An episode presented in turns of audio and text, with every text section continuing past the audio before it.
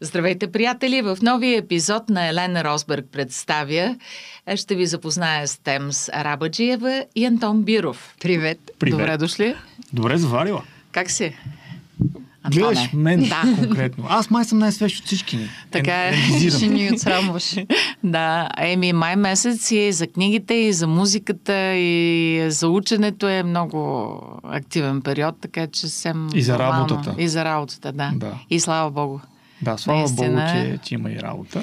Всъщност май месец винаги е бил много активен, но май месец след края на така а, извънредните а, ситуации, които преживяхме, се оказа наистина доста смачкващ. Не знам, а, то е хубаво, но все пак дойде може, много изведнъж. Може би просто сме отвикнали. Да, свикнахме да, малко по-отбрани, забавено темпото и изведнъж сега всичко наведнъж. Всеки се опитва да навакса. Да, е, а, аз не случайно казвам и за книги, и за музика, пък май традиционно е свързана с такива хубави празници, ярки, на, посветение на словото, на книгата. Чувствате ли го като личен празник, двадесет и четвърти май? Рей, какъв въпрос. Не знам дали бяхме подготвени за това. Ами, реално, аз лично може би не съм човека, който да говори за специално празници, защото а, се занимавам с книги професионално и за мен всеки ден едва ли не е празник. А, от малкото щастливци, младшината щастливци съм всъщност, може би, които се занимават а, и професионално с хобито си, а, или поне имат допирна точка това, което върши, а, върша като професия с, а, с това, което обичам да правя, да чета книги. А, за жалост, все по-малко ми става време да чета, но истината е, че за мен всеки ден е свързан с книгите и двадесет и четвърти май не е точно, нали, деня, най-големия ден изобщо. Ние имаме и доста други празници, които са свързани с, с литературата, с пробуждането, нещо, което аз вярвам, че книгите правят, без значение за какви... А, хайде, има значение за какви книги говорим, но все пак без значение, нали, а, този любим спор, до който със сигурност ще стигнем, има ли значение какво четеш и изяда ли а, мишката... Какво беше? Книжката. Книжката, Мишката, книжката. А, но смятам, че а, е важно човек всеки, а, всеки ден да си го превръща в празник, а да не чака конкретна дата, на която така понякога е малко лицемерно да си го припише. Ето сега това ми е много, много важен ден. А, Антон пое въздух, нещо от... друго. Не, сега ще спориш с мен. Аз съм напълно съгласен с теб, а, защото м- от моята гледна точка само на читател, който, за който книжния бранш е нещо странично. Аз се докосвам до него с нейната професия, когато й помагам за някакви дреболи, но като само като читател, а, аз не виждам причина двадесет и четвърти май да е специалния ден. Рано има една възраст, от която нататък май всеки един ден, в който успяваш да намериш време за четене, е празник за всеки читател, който обича, всеки човек, който обича да чете. И аз така гледам на нещата. Дните, в които мога да чета, за мен са празник и някаква възможност да си отдъхна. Да, но, разбирам но ви хубаво, и двамата, да. Хубаво е двадесет и четвърти май реално да бъде празник на повече а, българи. Той си е откровенно български празник все пак. А, защото ми се иска книгите да бъдат по-популярно изкуство, ако можем да го наречем изкуство. Вие всъщност за това се борите по всякакъв начин. Ти спомена вече професионално, ти също работиш с език, със слово, журналист. Да. Освен това имате подкаста Първа страница, чието сърце всъщност е книгата и вашата страст към книгата и представяте вашите гости през призмата на тази тема, в края на краищата. Подарик си имате също, ваше местенце в ефира, посветено на книгата. Имахте един влог, влог остана да, с него. Книги, продължавките. Да. Ние не можем или, да открием време да. За него. Станаха твърде много неща, ти като не е закрито. Открихме много страници. Много първи страници открихме. Наистина с появата на Първа страница подкаста, а, в който каним а, кни... хора, на които така симпатизираме, като теб, Елена, за което ти благодаря, че ни благодаря, гостува. Аз благодаря, че ми гостувате обратно. А, то някакси привлече интереса ни, защото а, досега в книг под завивките, влога, по-късно и радиорубриката, винаги споделяхме ние какво четем. Обаче, разсъждавайки, стигнахме, че много ни се иска да чуем какво четат хората, на които ние самите се възхищаваме и кои са книгите, които са ги оформили като личности. Защото нека бъдем откровени, поне аз винаги го споменавам това, на всеки двадесет и четвърти май всъщност това е обращението. Книгите са голяма отговорност. И на всеки двадесет и трети април, което е празника Международния ден на книгата и на авторското право, а книгите и думите са отговорност. И само от нас зависи как ще подходим към думите. Наистина, имаше една приказка ли беше за мечката и лошата дума. Uh-huh. А, честно казвам, на мен ужасно много ми се е забила в главата тази, тази наша приказка, защото това е много вярно. Като се замислиш и я прехвърляш отново и отново, ние много често не помним всички хубави неща, които са ни се случили или които са ни, се, а, са ни казали. Ами в, особено в съвременния дигитален свят се концентрираме върху едното лошо мнение, което ще чуем, или едната обидна дума, oh, която ще ни кажат. А, така че как разхвърляме думите си е много, много, много отговорна задача. Не само а, към хората, които ги а, насочваме, но и за нас самите. Аз искрено вярвам, че думите, които употребяваме, ни оформят и самите нас като личности. Така е, съгласна съм отново с вас а, по отношение на това колко а, морално трябва да се отнасяме към, а, как да кажа, на, към живота на думите, защото то не е употреба, не е само избор. Това е един много сложен, комплексен процес и както думата може да е послание за мир, щастие, любов и хармония, така виждаме в момента, че а, през думите минават и послания за жестокост и разединение. Може би те прекъснах, но не. Ми е много важно да ви питам, а, може ли книгата да раздели хората? Тъй като факт е, че сме свидетели на страхотно разделение в момента. Не само българското общество. Ако се замислите, някои от така наречените свети книги, хилядолетия, стотици години, но да, вече хилядолетия наред, разделят хората. Водили са до войни, били са оправдания за войни, тълкованията им са ставали повод за междуплеменни вражди, за конфликти и така нататък. И до ден днешен а, има хора, които използват а, светите книги, свещените книги, за да а, един вид да оправдаят насилието на други. Така че книгата сама по себе си винаги е била и основание понякога за разделение. Не, то, да се върнем на словото. Самото слово, както ти самата каза, то може да се използва за добро, но може да се използва и за зло, както и виждаме в момента да се случва. Книгата е писано, писано слово и е напълно нормално при нея да се случва същото нещо. То вече говорим, нали, когато сега говорим за свещени книги и за а, световни конфликти, но дори на някакъв много по-частен, много по-малък като мащаб пример, имаме а, книги, които са популярни, художествени заглавия, които просто скарват хората. Кажи, дай, сещаш ли си някакъв пример да ни дадеш в момента? Ами, много е странно, когато кажех книги, които разделят хората, веднага ми изкача, не знам защо, Здрач. Помните ли Здрач? Да. Здрач беше тинейджерска поредица, да. Янката от а, фентази, мисля, че се водеше, за вампири, за въркулаци, така нататък. Тя... Това беше поредица написана към тинейджери, с романтична основа и така нататък. И изведнъж тогава си спомням а, как се получи това разделение. Нали, това е детска литература, не ни занимайте с нея, или а, това е женска литература за момиченца, това не става за четене. Може би хората, които са го казвали, имат основание. Аз не съм чел Здрач, опитвал съм се, отварял съм две страници, не е моето нещо. Но имал хора, които читатели, които са започнали своя литературен път с Здрач и след това може би са преминали на други неща, включително и романи, с които може да се срещнем като читатели и като интереси. Тоест книгите по принцип не трябва да бъдат, според мен, а, да, те временно могат да предизвикат различни реакции, но това не означава, че щом един човек харесва книгата Хикса, ти не я харесваш, или Челси и си отвратен от нея и просто кажа да забравиш, че съществува, това не означава, че вие не може да се срещнете по-нататък по литературните си пътища. Естествено, плюс това е човек е този, който етикетира нещата, казваш женска, мъжка, детска или каквато и да е. А книгата сама по себе си надали носи а, нито отрицателно, нито положителна изначална смисъл, смисъл и не е такъв, а по-скоро човек е този, който и дава оръжие и сила да действа в една или в а, друга посока. А, аз съм си мислила за връзката между литературата, писменото слово и словото и музиката, как по същия начин, примерно, има една теория на френски философ и казва, а музиката е неутрална, тя не е нито натоварена с положителни емоции или послания или с отрицателни, просто през музиката се прокрадват такива идеи, но благодарение на хората. Дали същото може да кажем за книгата? Абсолютно същото е. Благодаря ти за примера с музиката, защото всички сме свидетели на разделение в обществото. Особено ти слушаш еди кой си стил, а, значи нали, не разбираш нищо от музика. А, реално музиката, книгата и каквото и да е изкуство всъщност а, само по себе си е това, което е.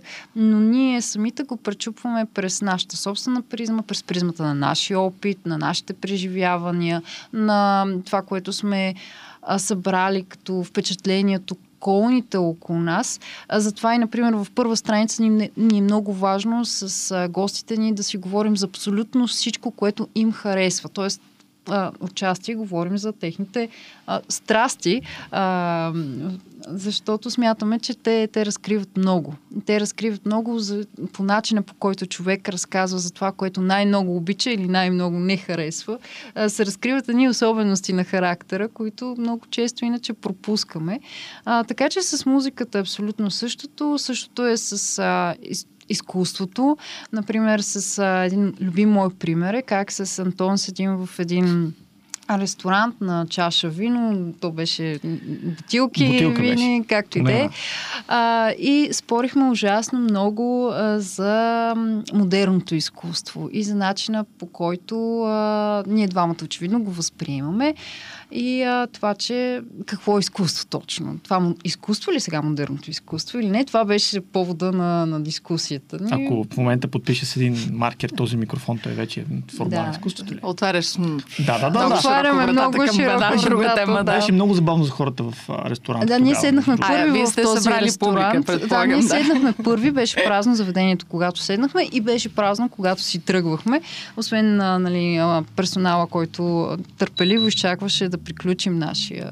Но се забавляваха и те. Но мисля, че се забавляваха, особено когато се така на висок глас вече минаха дискусиите. Да. И понеже спомена Темз различни стилове и жанрове музика, а, смятате ли, че има чалга в литературата?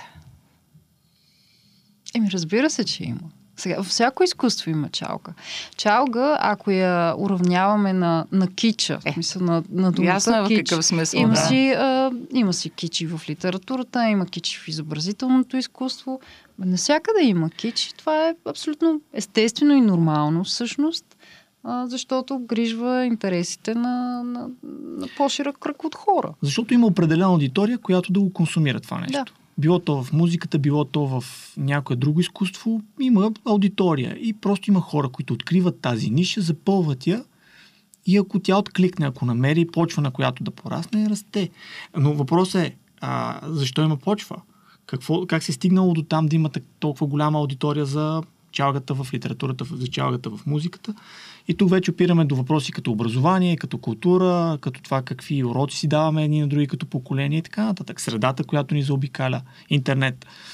Пак отворихме е. една врата, която... Да, е... но мен е много, много ми е интересна тая тема. Тя пак може да бъде приравнена и за музика, или за, за всяка вид изкуство. Но тъй като музиката и литературата до голяма степен са сред най-популярните форми на изкуство, А, за това, според мен, имат, може би, най-очевидни прояви на чалга. И в каква степен тук идва ролята на кураторите, на селекционерите, на тези, които пускат музиката по радиото или пък издават книги? Тук е вече много тънък момент. Е. Как е човек да е комерциално успешен, без да нарушава моралните и естетическите правила, които така вярва и носи в себе си?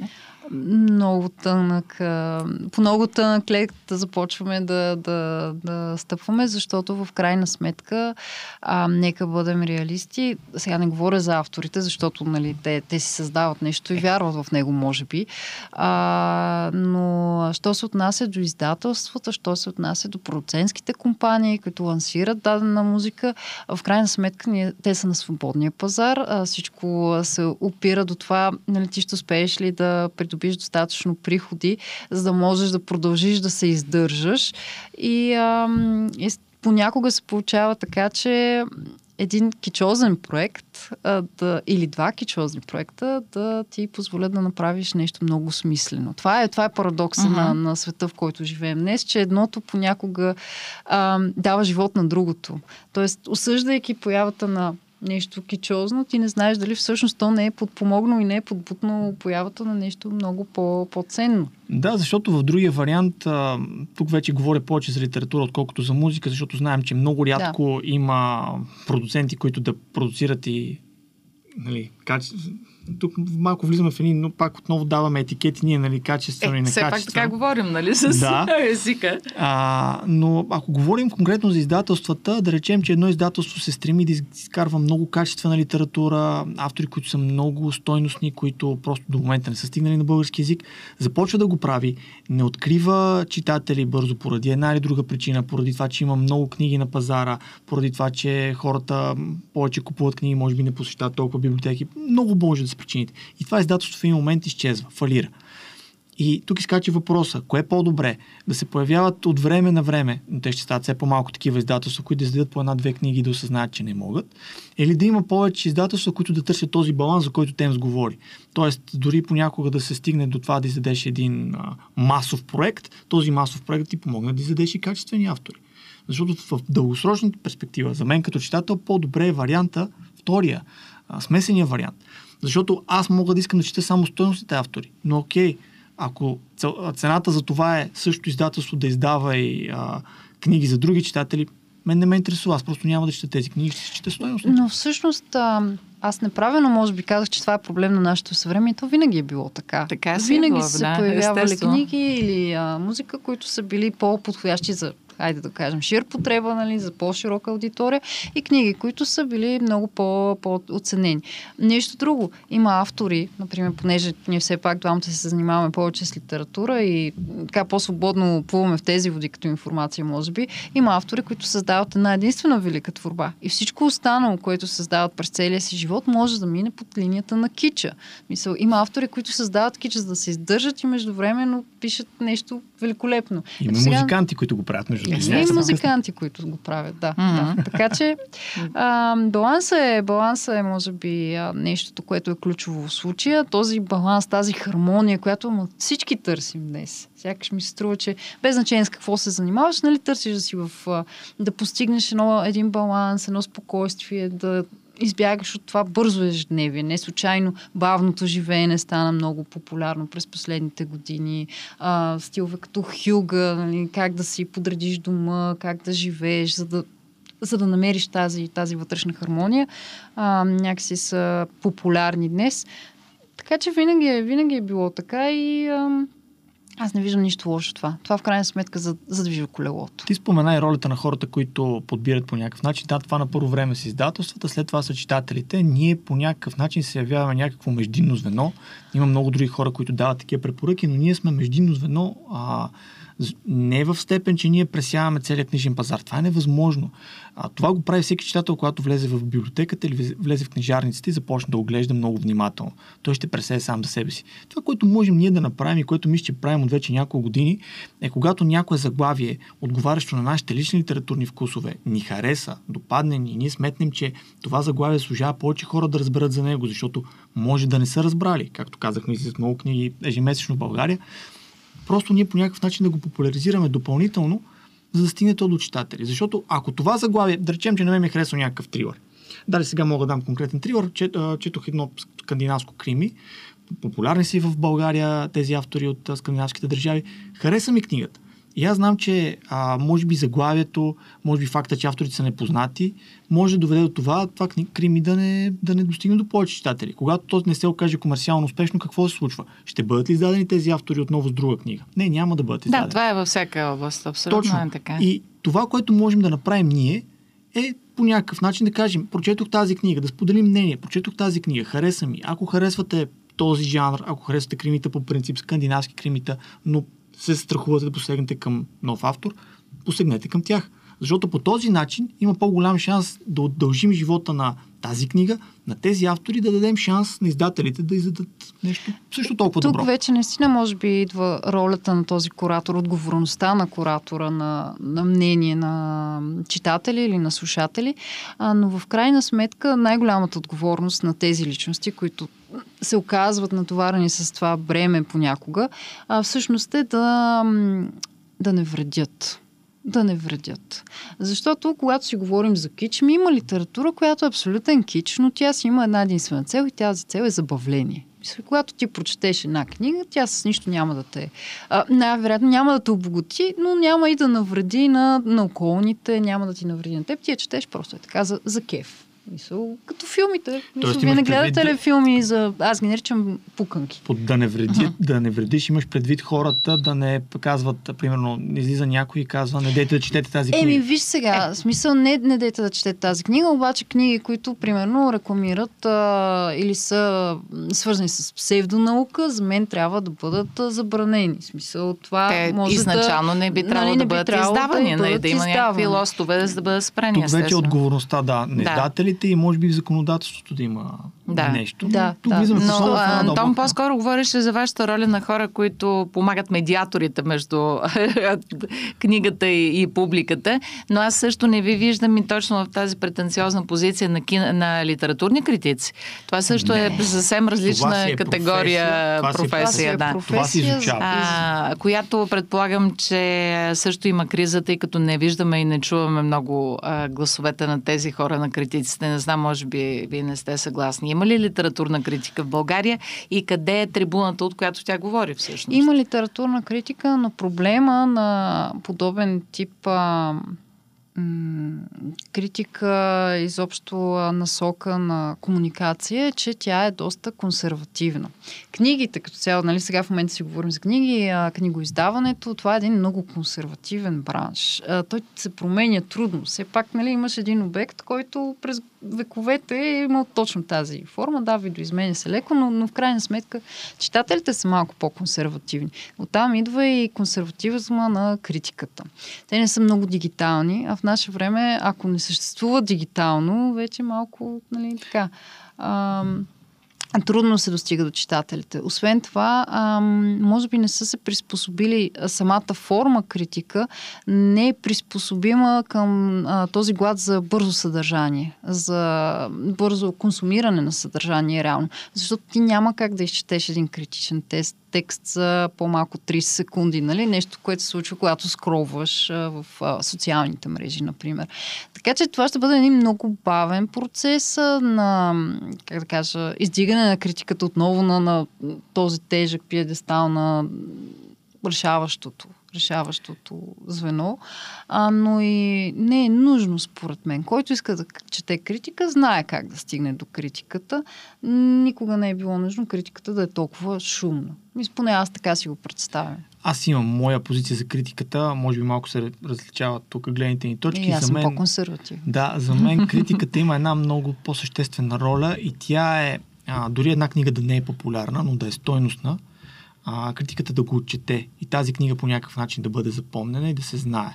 А, няма значение дали това ще я популяризира, просто да бъде отчетено, че някой е постигнал някакъв успех на литературната сцена. Също отново може да направим аналогия с киното, с музиката. Да, един филм може да е много добър, просто да не е масово популярен. И критиката отбелязва това нещо. И то остава за поколенията. А другото са мнения. И ние живеем в ерата на мнението. Социалните мрежи позволиха Именно, това. Именно там е тревогата. Ами да, но не можем да се преборим с това. Нека бъдем реалисти. Няма как да върнем. Мрежи... Просто констатираме, правим снимка на това, което виждаме. На съвремето. Ако трябва да погледнем съвремето ни отстрани, една говорилня, в която всеки има мнение, всеки има възможност да изкаже мнението си сравнително публично, защото нека бъдем реалисти, едно е ти да излезеш в а, национален ефир в прайм тайма и да кажеш нещо, тогава си публичен в една степен, друго е да, да кажеш нещо публично в а, един статус във Фейсбук и да го видят твоите двеста приятели. Двете неща са публични, но са в различен мащаб. Но възможността хората да си казват мнението онлайн доведе до това всеки счита неговото мнение за основно, за вярно и така нататък. И това води до една криза на експертността. Видяхме го и през последните две години, когато ставаше дума за пандемията. Виждаме го в някаква степен и сега, когато имаме военен конфликт много близо до нас, че експертите остават малко на заден план. Именно. Аз... Техният глас не се чува. Те се дръпнаха и то е ясно защо се дръпнаха. Защото пространството е взето от шум. Шум, шум, шум. От хаос, да. Много, объркани много послания. Експертността се да. подлага на въпрос. Кой си ти, за да ми кажеш? Човек може да отдели от няколко години от живота си, десетилетия от живота си може да е отделил, за да опознава примерно характера на вирусите, да е отделил десетилетия от живота си, да се запознае с ситуацията в отношенията Украина-Русия. Но в един момент неговото, а, неговата експертна оценка, ще да кажем мнение, това не е правилно, неговата експертна оценка, неговия анализ бива избутан, защото му казват, абе не си прав. Uh-huh. Не си прав, просто защото аз си, си говорих прав, вчера със съседа ми Пешо и съседа Пешо каза, че ти да. не си прав и аз съм съгласен с Пешо. Всички говорят, всички казват така. Любимият ми аргумент е откъде научи, примерно за някакъв очевидно, нали, фейк нюс. Откъде научи за това? Всички казват така. Или видях, видях го във Фейсбук. Видях Ма го къде го видях във Фейсбук? Фейсбук? Бе, там някакъв сайт. Някой хора, които четат заглавия. И това е проблем, който се прехвърля навсякъде. Света на книгите не е точно така, защото а, много по-често нещата, които аз съм виждал, и това е много хубаво да се отбележи, е, че когато се говори за книги, по-често се говори, според мен, положително за дадена книга. Ако... Не знам в какъв свят живееш. Аз може живея такива изолирани балони, които съм си направил, но когато давам примери с препоръките онлайн, защото това е нещо също като това, което ние правим. Ние го правим в радио или в а, страниците, в социалните мрежи, други хора го правят в групи и примерно казват, харесва ми книгата Хикс. Да, отдолу ще се появят двайсет човека, които да кажат, аз книгата Хикс е ужасна, той не мога да пише и така нататък. Но го има този момент, че за книгите до някъде социалните мрежи според мен са по-скоро добро, защото отново се намират хора, които да говорят за тях. Наистина социалните мрежи и появата на тези групи за четящи доста помогнаха, защото, както казах, книгоиздаването в България особено е доста консервативен бранш. И а, много от а, така, наистина стойностните книги, които се появиха преди ерата на Фейсбук, а, преди а, сега какво е Инстаграм и Тикток, а, всъщност не достигаха до, свои, до своите читатели. Аз по едно, едно или друго стечение, например, съм прочела дадената книга много по-рано и виждам, че за нея започва да се говори едва, примерно, години по-късно. Естествено, появява се у мен винаги тази читателската, което е присъщо и за музикалните фенове ревност. Е, ти сега ли го откри Боже, това? Аз от кога? Нали? И се минава следващия етап. Те ми го отнеха, направиха ми го масово. Те, те го направиха масово, да. Но пък аз вече се опитвам да гледам от друга гледна точка. Ето най-после тази книга, този автор е достигнал до своите повече читатели, защото го заслужава. А, изобщо тази фенската ревност mm. е много... А има ли, има ли мода в е, книгоиздаването? Един въпрос. Има ли мода в литературата? А, има, има да. тренд. Има, има си трендове. Те се да. сменят през годините. Има си трендове. И сега коя е на мода в момента? Уф... А, може да разграничим българската от е, нали, сега за световен мащаб не, не съм много сигурна пазар. в англо-американския пазар, пазар какво е тренд, но в България в момента от това, което виждам и по а, групи, нали, това не са книги, които ние с Антон, честно казано, много а, следваме, но тренд са така наречените любовни книги с еротични елементи. А, това вече еротична не литература. Това не умре, еротична литература. Не. не, напротив. Оказва се, че всъщност това човек в момента... Човек иска порно. Софт порно. Иска порно, това е. Дали е софт? Това, че има и не много софт. Има и не много софт. Това ли е шортката към печалба и комерциален успех? Ние някога се подиграхме на петдесет нюанса. петдесет нюанса сиво ли беше тази книгата, която отвори всъщност вратата отново към еротичната литература в България, но всъщност на пазара съществуват доста по-хард неща. Сега не говорим за единайсет хиляди към шика, нали? Не е в подобна форма, обаче в крайна сметка. Това е единайсет хиляди към шика? единайсет хиляди към шика е... Една всъщност много емблематична за времето си творба на Аполинер, която за жалост мисля, че я няма на български язик вече.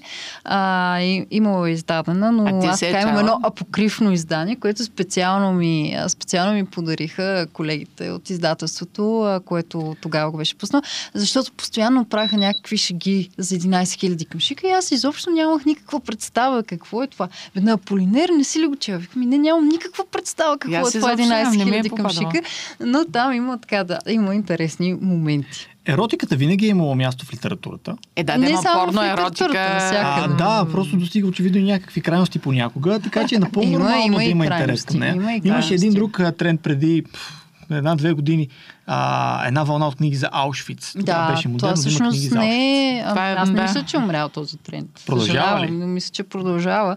А, може би сега не е чак толкова, не са се появявали наскоро, но преди една година наистина темата книги за свързани с Аушвиц беше тренд. Това е. И постоянно в заглавията Аушвиц, Аушвиц. Пак говорим, това са трендове, които наблюдаваме в България. Щом ги има... И говорим за художествена литература, между другото, да, не да. говорим за документ... да. документалистика. Дори, дори тази, така как да кажа, толкова сериозна тема не е табу, ако някой реши да експлоатира в а, комерциална посока. Така и да ви разбираме. Тя комерциална посока не, или са из, не е точно... издадени сериозни неща? Има и доста сериозни неща, но чисто художествените... да ги наречем измислици, които ага. се основават на реални факти и, а, и събития. Всъщност, а, наистина беше тренд в България. Може би още всъщност се забеляза ага. такъв интерес. А, най-любопитното беше, че хората сякаш четяха такива неща изключително много, когато избухна пандемията през две хиляди и двадесета година. А, и това бяха много търсени заглавия, което за мен, така следейки нали, в групите за четящи, а, ми беше много любопитно. Може би чисто от психологическа гледна uh-huh. точка е нормално, защото искаш да видиш, че абе, може и по-зле да е. Сега да се успокоиш. Да, това звучи ужасно, ужасно обаче, звучи, така. Обаче, това е като така. С новините, да. Да, да. Да. Човек обича, значи говорихме за секс, порно, еротика, но другата страна са страхотиите, нали? Да. Хорър, трилър, такива. Това е всичко на едно по-низко базово ниво, което естествено лесно се манипулира и събужда нещо. Е, да, и, и лесно се печели също така от е, тази тематика. Ти спомена пандемията, но в пандемията поне на теория се четеше повече. Но нека бъдем речи, най-вероятно се купиха повече книги. Дали са били изчетени е друг въпрос. Е, сега не знам, книгата си беше най-сигурното все пак забавление. Ако приемем, да. че книгата може да бъде и форма на, на забавление, на развлечение. Така че, да, хубаво беше, че хората се присетиха, че има и а... възможно да избягаш от онлайн търговия на книги по-скоро. Беше. Това да, беше възможността. Да. Да избягаш от света около себе си и всичко, което се струпа. Mm-hmm. А сега, когато всичко се поуспокои, сякаш се връщаме отново в света около нас. Е, ние излязохме вече на, на, на парковете, по планините и по моретата. Може да. би за това. Но винаги може да излезем с книга. Това, това е най-важно. Естествено. Можем. Да. Можем. Да. Дали го правим е друг въпрос. До каква степен а, технологията и така прогреса в технологията влияе върху четенето на книги? А, и въобще върху книжния пазар, книгоиздаването... Има ли заложен конфликт? Сега ние сме такива някакви а, устарели а, по интереси, може би, хора, които си обичат а, книжките. Вие четете на хартия, нали? Или? Ами не само. Всичко. Наистина всичко четем. Аз чета специално и тя също на четци, на електронни четци от време на време. Това е много електронни удобно книги, нещо, да. Особено ако тръгнеш да пътуваш да надалеч. Mm-hmm. А, също така чета често и на телефона, което в принцип не е окей, okay, защото не е като четец, не е предвидено да щади очите ти, но се случва. Особено когато не мога да заспя, аз така се приспивам с книги. Оф, и аз чета на телефона, но имам проблеми вече с... То, това създава проблеми. Доста напряга. А, покрай подкастите, тъй като преди ние да направим подкаст, аз слушах много подкасти, продължавам да слушам много подкасти, дадох шанси на аудиокнигите и лека по лека започвам да свиквам и с тях. И разбирам хората, все повече разбирам хората, които са много ангажирани в ежедневието си и се възползват от тези минути, в които примерно пътуват, за да се докоснат до някой роман под формата на аудиокнига. Но все още усещам лично за себе си, усещам някакво разграничение между това сам да прочета книгата, да звучи с моя глас в главата, именно. Аз да си изградя поведението на персонажите и така нататък, и това някой друг да ми го даде едва ли не готово, mm. малко смляно. Това значи, че ти правиш а, твоята непосредствена връзка с романа, опосредствена през трето лице. Точно. Всъщност ти чуваш книгата по начина, по който третото лице е прочел. Да, той да. я интерпретира по някакъв начин със самото си четене, с тона си. Именно. Мен аз затова съм малко там по... предпазлива. Въпрос, въпрос на вкус е. Фаворити на мен и на Темс, мисля, че остават книгите на хартия. Има нещо Не знам ти на какво мнение. Аз съм на хартия. Има нещо специално в това да държиш да. книга. Аз съм толкова романтичен рак, че просто за мен това е част от романтиката. Да, да, да, да възприемам да това изкуство нещо, през, да, през тази традиционна класическа, да кажа, форма. Да. А, книгата е просто лукс, даже е кеф, луксозно ти е. Да. Така че аз всъщност не мисля, че дигиталната ера, в която живеем, пречи на книгите. Смятам, че те, нали, тази вечна дискусия сега ще изчезнат ли хартиените книги. Не, не, не, аз имам ли... предвид от гледна точка, както при музиката се появи проблем с а, а, пиратството. Да, да. Има адски много сайтове световни. Но това го има а... при книгите. Именно, да, има да. го при книгите. Има това влияе ли? При книгите, но не мисля, че влияе в така такава mm. голяма степен все още.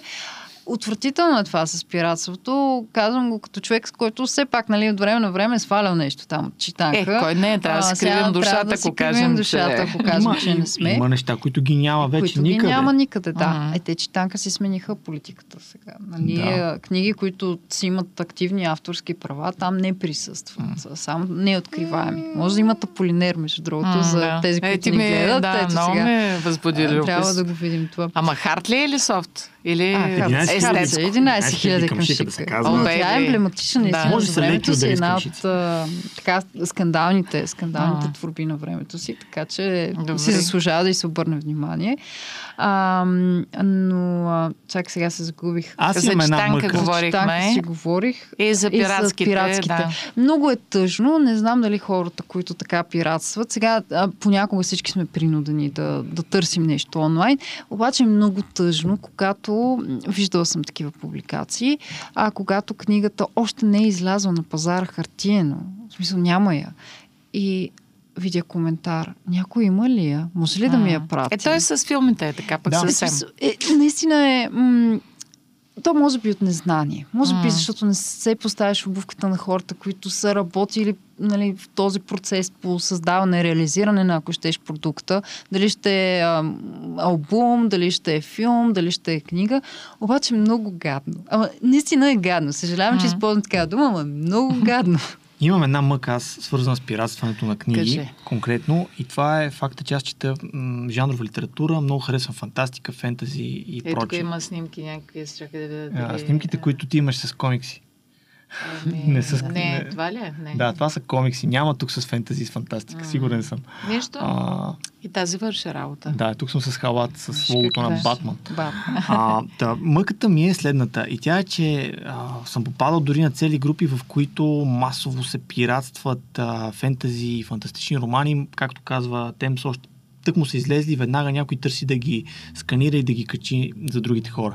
И в следващия момент идва една обида от същите читатели, идва една обида, едно заяждане с издателствата. Вие защо не довършвате еди коя си поредица? Вие защо не продължите да издавате този автор? И се получава малко лицемерно. От една страна а, издателството дава някакви пари за правата на дадена книга, за коректор, за преводач, за редактор и така нататък, да я издаде. Издава я, първи том от петнайсет, често се случва в фентазито, но хайде не петнайсет пет. И а, изпиратства се тази книга, а аудиторията каже: окей, ние си я прочетохме, искаме втората. Добре, обаче издателството как да инвестира в нещо, от което тя, то не е изкарало е пари. Да. да. И се стига до тази ситуация. Оплакване от рода на толкова много качество на фантастика има в чужбина на английски, печелят награди, толкова много качество на фентази, защо го няма на български? Ами защото понякога, тук не обобщавам в никакъв случай, има хора, почитатели на тези жанрове, които си купуват тези книги, четат си ги на български, на английски. Но има хора, които пиратстват и след това държат сметка на издателството, защо не ги превеждат, за да бъдат изпиратствани и следващите. И това на мен ми е голяма мъка, защото това влияе на, на целия пазар на, на такива книги у нас. И аз като читател да. също съм ощетен, че не мога, примерно, да си дочита една поредица, защото някой е решил, че ще я пусне пиратски и тя не е имала търговски успех. Имам един такъв много болен пример. Не е най-великата поредица на света, но беше от пет книги, издадоха четири. И остана така, и остана без петата. петата. И аз, а, да, да и, и хем е гадничко, хем не мога да обвинявам издателството. Най-вероятно към четвъртата книга почти никой вече не е купувал, да. ако тя е тръгнала онлайн да се разпространява. Това да се е едно от е, любимите ни сериали без, без да, гранд без финали. Представяш да. ли се? Да. Да. Аз знам, че гледате обаче, нали? Доста, доста гледам сериали. Гледате в момента? А от онзи ден нищо вече, нали така? А какво завършихте? Гледаме Moon Knight. А, да. да Гледаме сериал по комикс на Марвел. Е. Тъй като Марвел навлязоха, освен че завладяха да, киното, сериозно. Навлязоха сега mm. в сферата на телевизията. Последният проект е Moon Knight и ние го гледаме. Тя го гледа Тя заради мен. Тебе, да. Нека бъдем реалисти. Mm. Всъщност не е, не е никак лош, защото а, сега хората като чуят комиксов а, герои си да, представят... Да, малко бяхме нали... наплашени от преди години, сега нещата леко се променят. Виждаме да, в киното ето, дори. Всъщност тази, тази снимка на Антон е много така емблематична, защото ето вижте какво направи а, голямата индустрия, а, филмите на Марвел, как отвориха, може би са отворили много-много читатели. Всъщност към комикса, надявам се, да са Аз съмнявам, но... Еми, и сто да са. Повече да, са, да, да. Нали? Смисъл, колкото повече, толкова повече. А, но истината е, че ние с него открихме така нещо общо, да гледаме сериали и се пообеденихме по някои. Изконсумирахме много набързо Tokyo, Tokyo Vice, а, който ни стана много, много любим. Има и българско заглавие, между другото, Пороците на, Пороците на Токио. Да, то е... Аха. В българска стриминг услуга, в която го има и, Бъл... я има да. и България, Пороците на Токио, и интересно е, че е базирана на книга. Сериала базирана, базирана на книга, книга да. Виж, аз не се сетих да, да го кажа, но това е интересна връзка. А, да, да, да базирана книга. Много сериали, много филми в последно време са, посветени, а, са базирани на книги, но да, Tokyo Vice е нещо, което изгледахме заедно. А, Community е един много интересен пример, комедиен сериал, който не е много популярен в България. Става дума за един обществен колеж и хората, които го посещават. Комедиен сериал. Много ни хареса и много бързо отметнахме шесте сезона заедно. Какво друго сме гледали скоро? Peaky Blinders гледахме скоро. Което ни разочарова, честно ами, казано. Сега теб може би повече. Аз след като приключих този сезон, си купих а, трите плочи, mm-hmm. опита, които музиката се продаваха, е защото да, музиката, е е музиката е страхотна. Някакси ме надъха този сезон, макар че според мен беше време да приключа сериала. Сега няма да разказвам повече за тия, които не са го гледали все още, нали? Mm-hmm. Но наистина, брилянтен сериал от към а, арт, от към визия, а, Килиан Мърфи. Страхотен е сега, извиняй, Антонио, вече. Нали, съжалявам, аз не, не го харесвам много като визия, иначе като актьор, но в тази конкретна на роля е да. просто... Той после не, не знам дали би могъл да излезе от тая роля въобще роля, и за какво да. ще го ползват след това. Ще се опита, не знам. Сега ще се опита с Опенхаймер. С Опенхаймер, да, да който ще излезе в края Еми, на годината. Пожелавам му късмет. Не, не, аз вече винаги виждам. Аз винаги виждам Томи Шелби. Където и да видя Килиан Мърфи в момента. За дълго време. Томи Шелби, окей. Стигна го вече и него. И наскоро се загледа в един епизод. Аз гледах Better Call Saul и тя се загледа в един епизод. Надявам се да я хване така лекичко, за да я навия да го изгледам от началото. А ти Breaking Bad? А, гледала а, съм го, да. Гледала съм аз съм да, голям фен. А... Ние станахме големи фен. Аз бях в началото... О, но, но... Аз не мога да кажа, че сигурно когато съм го гледала, съм била голям фен, но не, не е моят, ага. моя сериал. И затряла в съзнанието ти. Да, не, не, той е огромен фен на Breaking Bad. Една, аз, аз, една интересна станах. история. Аз бях гордо на твоята позиция. Когато ми казаха за Breaking Bad, обясниха ми накратко историята, която може да я обобщим. Болен учител по химия да, се, в три изречения. Се захваща с производство на наркотици, за да издържи семейството си, да я подсигури семейството си. И аз бях какво пък толкова ще е интересно на този сериал. Но естествено съм го мислил с един твърде, може би твърде млад, незрял ум. Пуснах си първи епизод, видях откриваща сцена, в която Уолтър Уайт излиза от една карвана по слипо, бели слипове с пистолет в ръка. Погледах малко си казах, това няма да го гледам. След известно време му дадох шанс и до ден днешен аз продължавам твърдя, че това може би един от най-добре осмислените, ако не най-добре, за мен лично най-великия, най-добре осмислените сериали, много добре написан, много добре преценени кадри, много добре преценени звуци, не само музика, но и звуци. Каста също е забележително. Красен актьорски състав. И съм огромен фен на Винзи Гилиган и неговия начин как той пише истории и в момента заради това харесвам толкова много Better Call Saul, който между другото сякаш не е не може да стигне нивото на популярност, поне в България, на Breaking Bad, макар че разказва за персонажи от същия свят, но за мен Better Call Saul в някои отношения надминава оригинала. Гилиган... Това е интересна оценка, да, малко... Да, непопулярна оценка. Непопулярна ами... оценка, но... Okay. А междуто, критиците, да. деветдесет и шест процента в Rotten Tomatoes, ако гледаме критиците Rotten Tomatoes, деветдесет и шест процента оценката на Breaking Bad, деветдесет и осем процента на Better Call Saul. Е, те са маниерни също на момента, така че да. А, а после колко имаше рециклирана идеята на Breaking Bad, нали, в, и, и, и в сполучливи неща имам предвид. Значи, тръгва един тренд. Ето, ето трендът е отново. Да, да разкажем как опада един герой, добрият човек, как се превръща в лош човек. Това... Еми... но просто въпросът да го разкажеш. Това добре. Е библейска тема, да? А всъщност разказана по толкова готин съвременен и кетч език, такъв, който наистина да прави... Е, явление си беше сериал, като да. се появи, наистина, но как да. тук от двамата фенове... Да. Аз нищо няма да кажа, за да намеря биете вие двамата, явно сте големи фенове, ама трети сезон, трети ли беше? Малко трети беше, беше много моден. Да, да, да по-моден. Мисля, че тогава ме загуби. Мисля, че тогава ме загуби. Беше приятно да го споменем, защото наистина се заслужава. А, а ви подарявате ли си книги пред цялата вашия този багаж, който носите на гърба си, образно казано? Спряхме. С, а, да. Подаряваме си. Ама много е... Не подаряваме е много... си, но не е нали, този Боляко. подарък вече, който да, е рисково сега за да Коледа, дай да купим да. книги. Обикновено избираме някакви по-специални такива издания, които... Дори често казвам, не препоръчваме. Примерно, какво ми купи ти? Втория, втория пол на Симон Дю Бовуара, той ми го купи, сега няма не, да... Не, купих ти, последно си спомням, Томас Ман на немски. А, да, да, в Шепната планина. А ти си немска гимназия. Аз съм немска гимназия да, и той ми, я, той ми я купи на немски старо издание. Беше много готино. Всъщност и корицата е mm. супер яка. Така, но това общо взето такива по... Емоционален. емоционален. Да, да, тя е като бижу, като наистина work of art, не е само книга Точно, да е... Да. Също нещо много мило, което той е правил. Ето давам идея на нашите а, зрители, които се чудят какво да подарят на някой любим техен човек, например. Говорихме си един ден за говорихме си един ден за детски книги, за книгите, които са ни оформили като деца.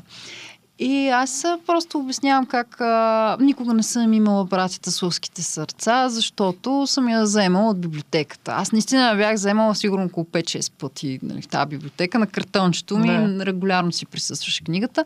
И а, е така просто го хвърлих това като констатация. И един ден, два-три дни по-късно всъщност той идва и ми подарява Брат. Е, много е романтично. Това беше супер да. готино. А, така че от време на време си подарявам и такива неща или пък си а, подарявам неща, които за, примерно за него е много важно аз да прочета или коя си книга а. и ми я дава. А, правим такива неща, май по-често аз го сръчквам да прочете нещо, което да. на мен ми е харесало. Тя на мен ми подарява комикси. Тя манипулативно ти е. Аз съвсем манипулативно, да. да. Препоръчва книга да четеш. Предвижвам. А между другото, аз не си правя майтап, обаче аз съм се хващала как а, ако съм в книга или в филм, който ми въздейства ужасно, мощно, емоционално и някакси. И някакси ми се отразява сякаш на връзката. Това възможно ли е? Звучи ли ви така разумно? Да, но, защото да. се отразява върху вътрешния свят на човек. Добре, да при вас случило ли се е такова нещо? Или? Да, да. Ние не гледаме, например, филми с изневери са много-много в нашия лист. Или сериали. Мога да дам конкретен пример. Ние спряхме Приятели. Почнахме да гледаме отново е, е... Приятели заедно. Аз много харесвам Приятели. В смисъл, аз съм от поколението, да. което нали, израснах с Приятели и а, всъщност много харесвам. Нещо решихме да го гледаме отново. Двамата заедно вече като двойка и стигнахме до... А... Uh, първата раздяла на Рейчел и Рос и просто бяха не си състига толкова. Да, да. И между той там Приятел си става и малко по-такъв натоварващ, но този елемент някакси ни подейства отблъскващо, отказвам. Е, всъщност, uh, как беше този Сейми Адамс, който гледахме uh, нощни...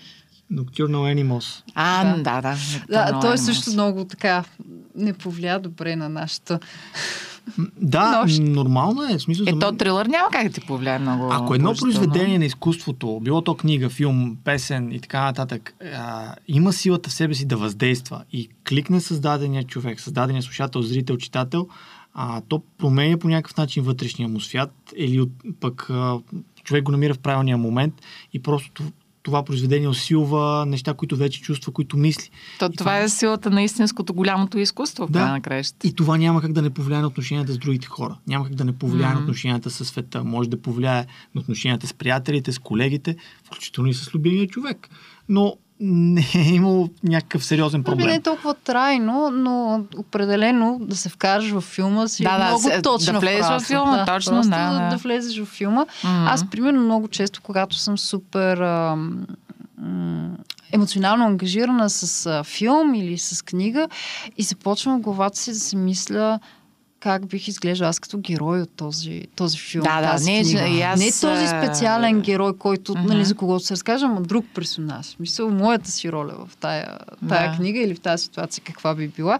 Въобще аз не знаеш какво става в филма, в, да? Дамската глава. Не знаеш. Никога не, не мога да знам. Той даже не искаш. Не искам. Според мен. По-сигурно е да не знае. Казва предута. Въобще нямам намерение дори да се опитвам.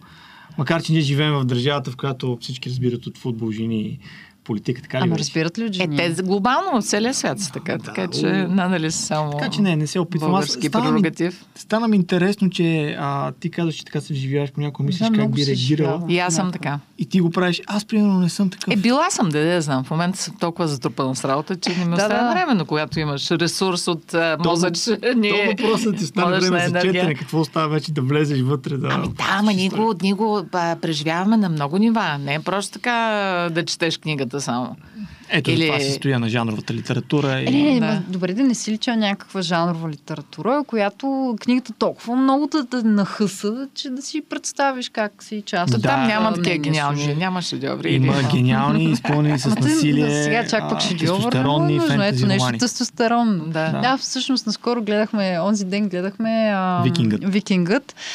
А, и Антон беше много нахъсан. И как не, е? Ние не сме, не сме още. А? Има а, на нас не ни детска работа. работа. Не, не е детска работа. А, Роджер Егърс. Роджер се казваше, да. мисля. А, предният му филм беше много арт филм, Фарът. С, а, Фарът, да, помня. Да. Много добре заснете. И въпреки, че тя е по арт киното, не толкова аз, аз съм повече по кънковото кино. Ние така си обменяме опит, се водим на различни неща. Хареса го и аз Фарът. И а, в случая с Викинга конкретно, защото питаш, а, Егърс не е решил какво ще прави. Дали иска да прави блокбъстеров uh-huh. холивудски филм, или иска да прави арт филм. И някъде по средата, вместо... не се е получил просто, uh-huh. не, се е, не е кликнал. Но това си наше мнение. Нали? Да, сега да, ние не сме има критици. Има хора, които много харесва, критиците го оцениха. А, но какво се случи? Между другото, публиката някакси не реагира на този филм. Той се... поне в щатите се е, води даже на успех финансов, което пък до някъде е добре за този режисьор, защото той ще има възможността да се върне отново към арт киното. Където се справя наистина добре. А ти си му вече му виждаш. Той Антон вече е преначерта пътека. Виждам, виждам, знам какво се случва в Холивуд, когато човек филма му не изкара пари. Е, да. Няма вече да ти даваме такива бюджети, аз си прави там, по-малките. Да, но ето а, нещо, което ни обедини всъщност. Аз съм огромен фен на, фен на Twin Peaks. О, а, на Дейвид Линч. Ечка, ни... не. Ами ето, той не го беше не бе... гледал. Ние с... Не си го гледала да, като дете. Да. Той ми казва, аз не съм го гледала. Аз не съм го гледала като дете. Била съм е, твърде малко. Той не е точно най-детския. Да. Нали? Да. А, но в крайна сметка той ми казва, аз никога не съм го гледала. И аз казах, ние просто с теб не можем да продължим да си говорим. Не може. Вейте в едно легло да лягате се, извиняй. Ако не си гледал Twin Peaks. Даже когато се появи така новия сезон на Twin Peaks, който за мен беше разочарован и на него му хареса, може би, защото е нов фен и така не ги разбира още нещата. Mm-hmm. А, а, по арт, между другото. Е, по арт мога да спорим. Може да се спори много. Не но, знам да, колко да. е арт. В третия и четвъртия епизод, като се съберем. Тъй, че като стигнем до седми, може би, стигаме до арта.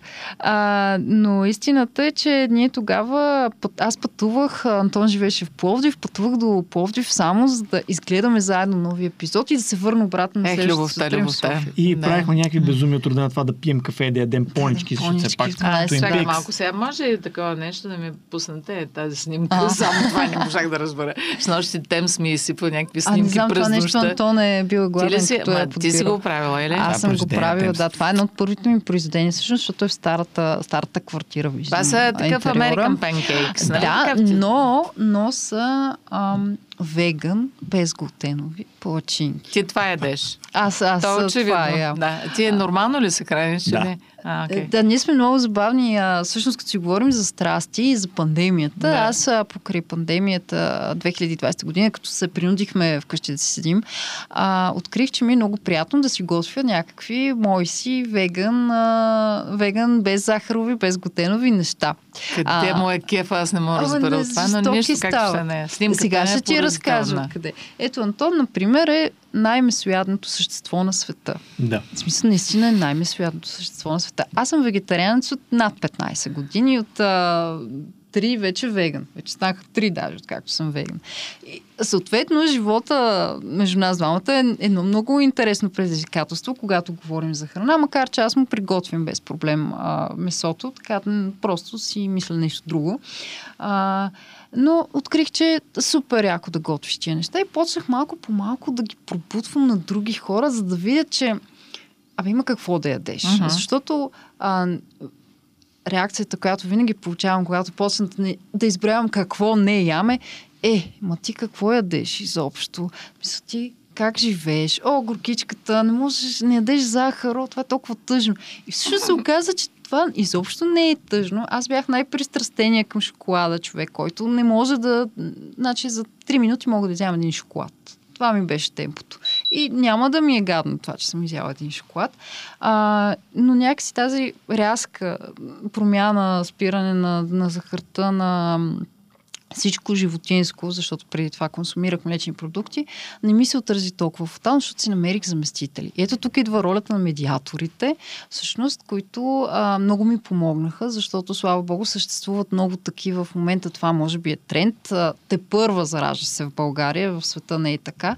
А, към а, по-здравословното хранене, което изключва точно тези продукти. И аз си намерих така моите източници, от които да черпя информация, моите инфлуенсери, моите Темс и Антон в, в, този, в, този, в този свят. И открих, че можеш да готвиш а, без тези продукти, които а, всички се оплакваме. Нали, оф, захарта, ми аз пълнея от нея, обаче не мога да живея без нея. И всъщност можеш да живееш без нея. Просто не си си намерил правилния заместител. И се оказа, че Антон също харесва тези неща, макар че не ги е изключил. Нали? Още не си ги изключил. При мен проблемът е, е по-скоро загубата на огромен ресурс от време. Ето, това е бит. А, усложняването на бита също... Това са мои, как да кажа, може би някакви заблуди. Да, да, това е мит. Но... Ето, това е, е мит. Това е не, че не мога да живея без захар. Да, напротив, живея си много хепи. Само как пиеш вино, не мога да разбера. Е, като това, не консумираш това, захар. Така, не мога без алкохола, това беше... не мога То, без това... Ема без вино да живот ли е? Нали? Да. А, много интересно това, което кажеш ти за времето. Веднага ми скачи в главата, тъй като тя каза, че почнах и аз да опитвам някои от нещата, които прави. Тя ги прави за себе си, но и аз ги хапвам. Между другото има торти, които м- е правила на наши приятели. След това те искат нови торти, сурови вече торти. Вече получавам торти по поръчки. Ще черпя за рождения ден на еди кой си. Моля те, направи една торта и аз вече се разтапям от такива. Но един просто, много хубав пример са едни нейни бомбони. Ага. Много харесвам тези бомбони. Естествено не трябва да се прекаля с тях. Както всичко става, нямат никаква захар, много са вкусни и тя ги прави за петнайсет минути. А, това е хубаво. А, прави ги за петнайсет минути и след това има съвсем малко миене, което аз извършвам като дейност, защото съм некадърен в кухнята. Не мога да направя нещо по-сложно от салата. А пък ядеш бомбони. А, обичам, се, да, ям бомбони и обичам да мия съдове, колкото да е странно. Тя ги направи, аз измия и след това съм много щастлив, защото има бомбони. Mm. Да, обичам месо, а, но факт, че почвам да посягам и към нейните неща. Добра гарнитура са, така се каже. Yeah. Може да обърне, както се казва, към нейната вяра. Трудно ще ме откаже от а, месото и от захарта, а, макар че захарта аз опитвам да ограничавам, но ето това с бомбоните, примерно един много хубав пример. Едва ли е тортата или не? Ето да, това е, това е един от е ранните ми варианти. А, всъщност, а, тъй като аз а, никога не съм обичала да готвя през живота си и това две хиляди и двайсета, което се случи с мен, след като Антон ми подари кухненски робот, между другото най-хубавия подарък, който съм получавала от него. Какво е това? Миксер, комбиниран с разни неща. Да, да, и накрая сам неща. Готви, простира, да, да, глади да, да, да. И удря пръкосмукачка. И, и почнах да си правя тия неща и ми беше много странно, но не можех да ги докарам на форма. Смисля, нали, да изглежда яко. Примерно правя някакъв ябълков сутки. Шма той на нищо не е прилича, обаче е супер вкусен. Поне така твърдят хората, като го едат, защото той е със захар. И ми отне някакво време. То може би това е най- най-трудното да го направиш. Така, вкусно да изглежда. Тук, що тя пред теб и публично разкри това, че кухненския робот за нея е най-добрият да, подарък, да, който съм да. Ми правил. Аз съм обикалял за разни неща. Търсил съм часове наред подаръци, търсил съм ги в интернет. Да, чухме Томас Ман. Томас Ман, това не е било лесно. Търсих го, да, доста сто процента. Време. За нея най-добрият подарък продължава да бъде кухненския а, робот. Ползвам го почти всеки ден. Аз съм окей. Okay, нали? Си приготвям нещо съм. Вкусно. Като оставим на страна, нали, бижутата и хубавата чанта, нали, което се... Което тя си избира по принцип, защото... Естествено, да, това е шикичка. Да. Нека бъдем реалисти, аз не мога да подбера нещо подходящо. но очевидно съм подбрал подходящия кухненски робот. Ама и ти намазваш. И аз намазвам. Интересно, страстите, как тръгнахме сериозно, нали, за изкуство, литература, и стигнахме кино. До... За музика не сме, няма да ви отварям, само ми кажете в момента какво слушате. Ти Spotify слушаш сто процента. А, да, аз Темз. Сега си, а, понеже... Едно от нещата, хубавите неща, които Антон ми подарява за рождения ден, беше грамофон. А, и миналата неделя си купих Let's Dance на Девид Бауи от деветдесет и трета година и сега съм на този вариант на българския пазар. Да, да, да, да. Uh-huh. И сега съм на тая вълна. Между другото да ви кажа, че излиза съвсем скоро в Кан ще представят един на първия а, как да кажа, одобрен от наследницата на Дейвид Бауи филм. Документален, а, невероятна история, тъй като някакъв материал, който те първа ще бъде показан. Работено е час и половина дългометражен. Да знаете, ако сте фенове на Бауи. Имаше филм за него, а, мисля, че игрален, който аз умишлено не съм и говорил mm. за него, защото доколкото знам е много. Не, не, не, не, не. Това е The Real Thing. Истинската работа, наистина документален. Но много сериозна продукция. И виждаш ли колко пъти те спомена Темз, а в контекста на неща, които се е прави да, щастливи. Да, ето, включително да. И грамофона. Да, аз както ти казах, тя ме прави постоянно щастлив, когато ми подаря комикси. Тези снимки, които видяхме, много от комикси, тя ми ги е подарявала. Даже стигнахме до един момент, в който аз направих един списък с графични новели. Тук говорим за класики, писани преди десет, двайсет, трийсет години. А, Томова от по триста страници, така нататък. Съм си направил един списък и когато дойде някакъв празник и казвам, моля те, хареса си нещо от списъкът. Да ми го вземи. Да. Когато говорим за страсти, в чистата форма на страст, Антон е този, който е така фенбоя всъщност в, в къщи и не си има страст. Комикси. А, това е нещо, което на мен ми беше много странно в началото, защото аз си признавам, че допреди нали, да, да прекарам повече време с него, изобщо не бях разгръщал комикс. Нищо, че своего рода е книга. А-а. Толкова години прочете един. Да, моят снобизъм може би тук се включи. Имах някакво отношение към тях, обаче а, той наистина си подбира и не е от хората, които трябва да им подариш всичко. Нали? Той е истински фен, знае какво uh-huh. иска, кое е добро, кое не е добро, следи. Това понякога е доста натоварващо, но...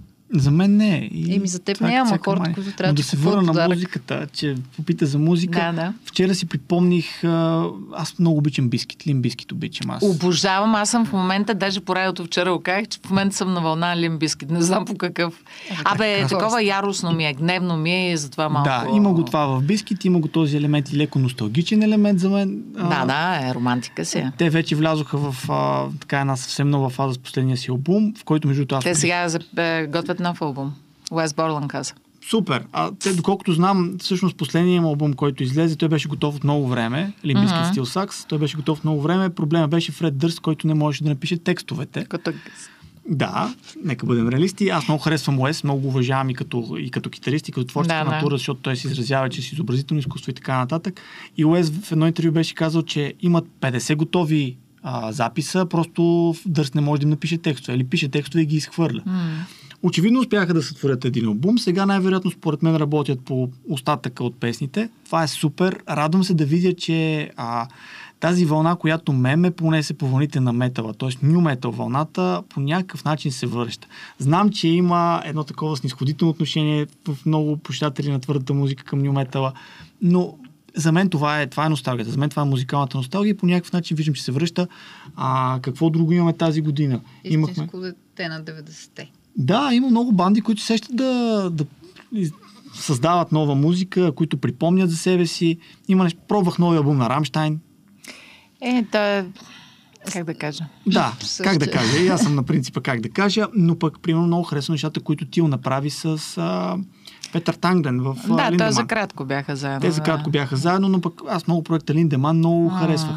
Но ето сега почнах и да експериментирам последно време. А, Bring Me The Horizon, никой не са им били някакъв огромен фаворит. Уважавам желанието им да правят музика без граници, с различни изпълнители. Сега видях, че имат с... А, Youngblood. Love, не ли е с Youngblood направиха? Да. Имаха, но Има то мина с... време. Сега имат едно парче Fallout с един рапър. Ага. А, харесвам една немска банда, мисля, че са металкор банда, Eskimo Cowboy. А, да, да. Те са много забавни Падали типове. Са откриха това да правят а, забавни песни с забавни клипове. Не ги допуснаха до Евровизия, което е най-голямата грешка, която Германия е допуснала. Ми, казаха, е, на националната селекция просто не са ги изпаднали са, толкова Германия няма да печели да Евровизия. Да, щяха Германия да сега няма да печели Евровизия, това, че не взе тях Eskimo Cowboy.